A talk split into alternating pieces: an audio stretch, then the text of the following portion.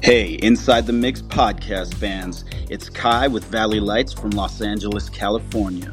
Find me on Instagram, Spotify, and wherever you get your music. You are listening to Inside the Mix podcast. Now, here's your host with the most, Mr. Mark Matthews. Hello, and welcome to the Inside the Mix podcast. I'm Mark Matthews, your host, musician, producer, and mix and mastering engineer. You've come to the right place if you want to know more about your favorite synth music artists, music engineering and production, songwriting, and the music industry. I've been writing, producing, mixing, and mastering music for over 15 years, and I want to share what I've learned with you.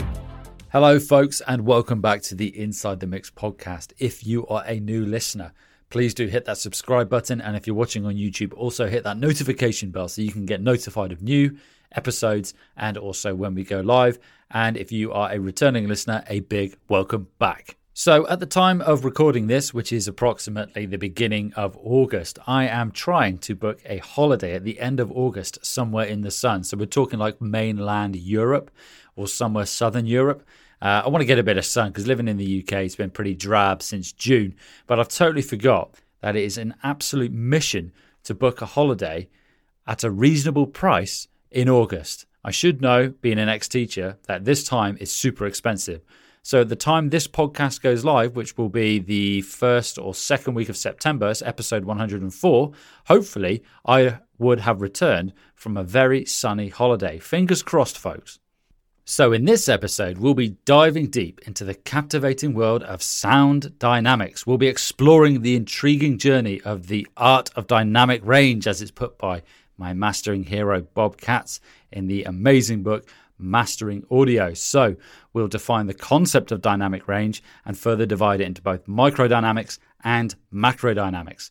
Then, we'll explore macrodynamics and how we can manipulate it using gain riding, also known as clip gain. So let's dive in. So, what is dynamic range? Dynamic range is the difference between the loudest and the softest passages of a body of music. It's not to be confused with loudness or absolute level, and it is critical in a body of music to composers, artists, mix engineers, and mastering engineers. Popular music's dynamic range is typically 6 to 10 dB, but it can be as little as 1 dB or as great as 15 dB, but that is extremely rare. So we can further divide dynamics into microdynamics and macrodynamics.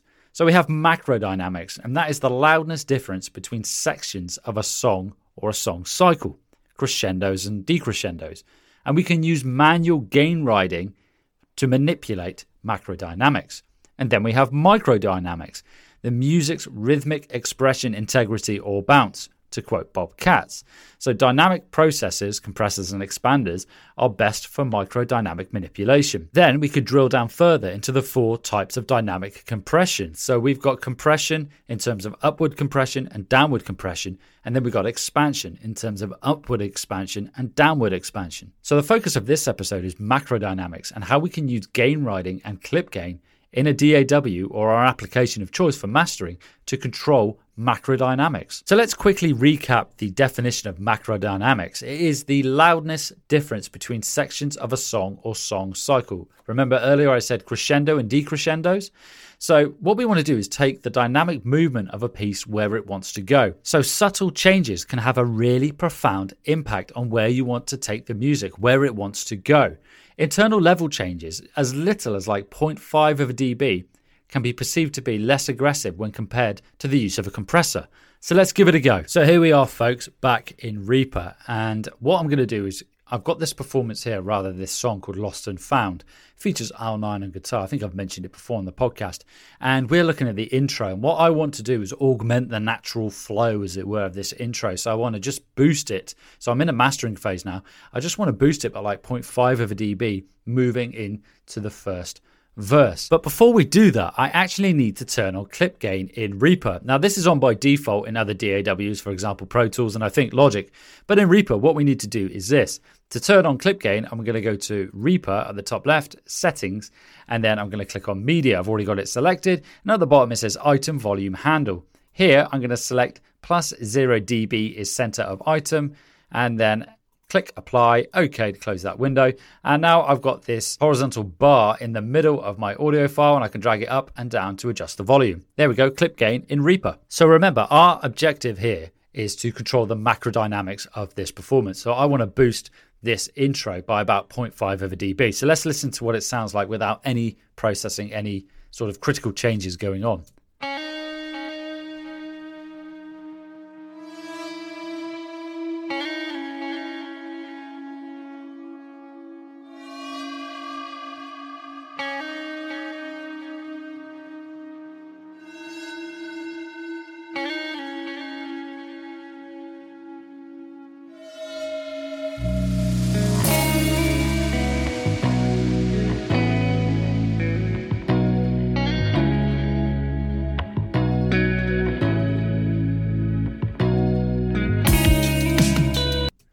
Okay, so I really like this track. It's got some really, really nice guitar going on here. So for, for the first 20 seconds, I think I just want to boost it by about 0.5 over dB. And then some more instrumentation comes in for about another 10, 15 seconds. And then the drums come in. So what I'm probably going to do is stagger this clip gain. So for the first 20 seconds, I'm going to put it for about 0.5 dB. And then between 20 seconds to about 35 seconds, I think it is, I'm then going to bring it down by a quarter of a dB. And then when the drums can come in, I'll bring it back down to 0 dB. So let's give that a go. So for the audience listening, I'm going to split this audio file into regions on this track. So I'm going to use the command S, and I've got this the playhead set here at just over 20 seconds, press S and it creates a separate clip. Then I'm going to do the same again at about 35. So I'm just going to move the playhead to there and press S. Then what I can do is I can come over to this audio region on the left here, right at the beginning, the first one, and I can use clip gain and just boost it by 0.5 dB. There we go, 0.52. And then the second one, uh, it's approximately sort of 22 seconds. I'm just going to bring it down or up rather to about 25. So there we go, that's half. And then what I've got this. So now if you're watching this on YouTube, you can see like this staircase. And what this does is it makes it less noticeable. So the audience won't, the idea is the audience won't be able to hear. Obviously, it will be louder as such, but the audience won't be able to perceive that step change because I've got this gradual reduction in volume. It's really, really subtle. So let's have a play and see what it sounds like.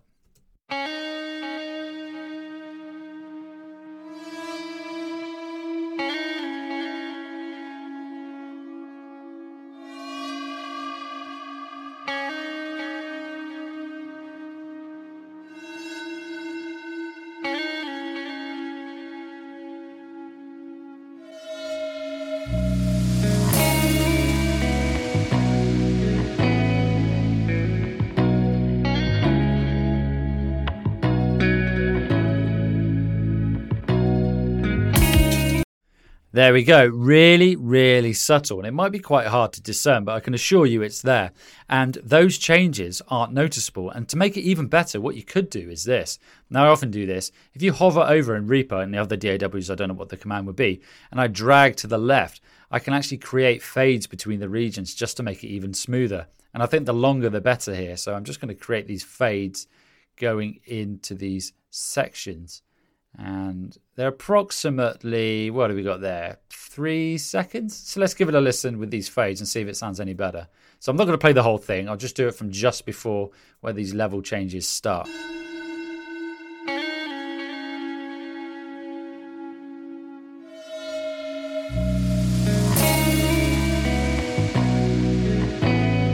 Okay and we're going to move in. So here's the next change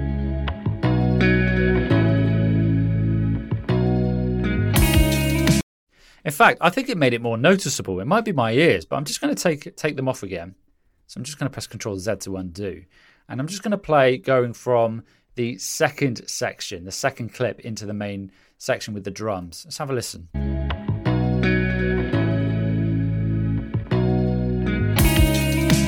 Yeah, I think I preferred it without the fade. I think the fade's really good to use if you're doing sort of clip gain and clip gain manipulation like this. I think longer fades probably work better. You might have an intro or a bridge section whereby you want that really gradual build and level and have a much longer fade leading into it. In this instance, I think the short fade that I've got here doesn't work, and I'm quite happy with just the really harsh and abrupt change of cuts that I've made there to this audio region. So there we go, folks. Really simple way, a really simple way rather, to manipulate macro dynamics using clip gain. So there we go, folks. Macro dynamics and how you can use clip gain to control the macro dynamics in your performance, in your music, in your mastering. So what we've done today is this. We've looked at dynamic range and we defined it, the difference between the loudest and quietest passages in a musical piece. Then we looked at the differences between macro and micro dynamics. Okay. And then we drilled down further into the four different types of compression expansion, compression, upward, and downward.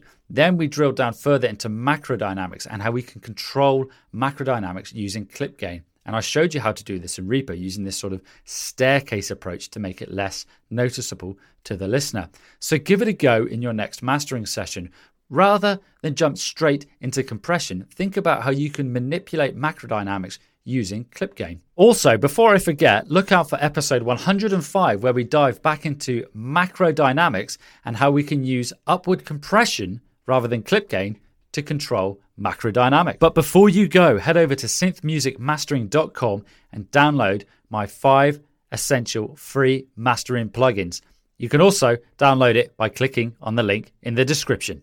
Just a friendly reminder before you go don't miss out on your free test master at Synth Music Mastering. Imagine enhancing your music with my dedicated commitment to quality and that personalized touch. And guess what? It's absolutely free of charge. So claim your free test master now at synthmusicmastering.com or click on the link in the episode description.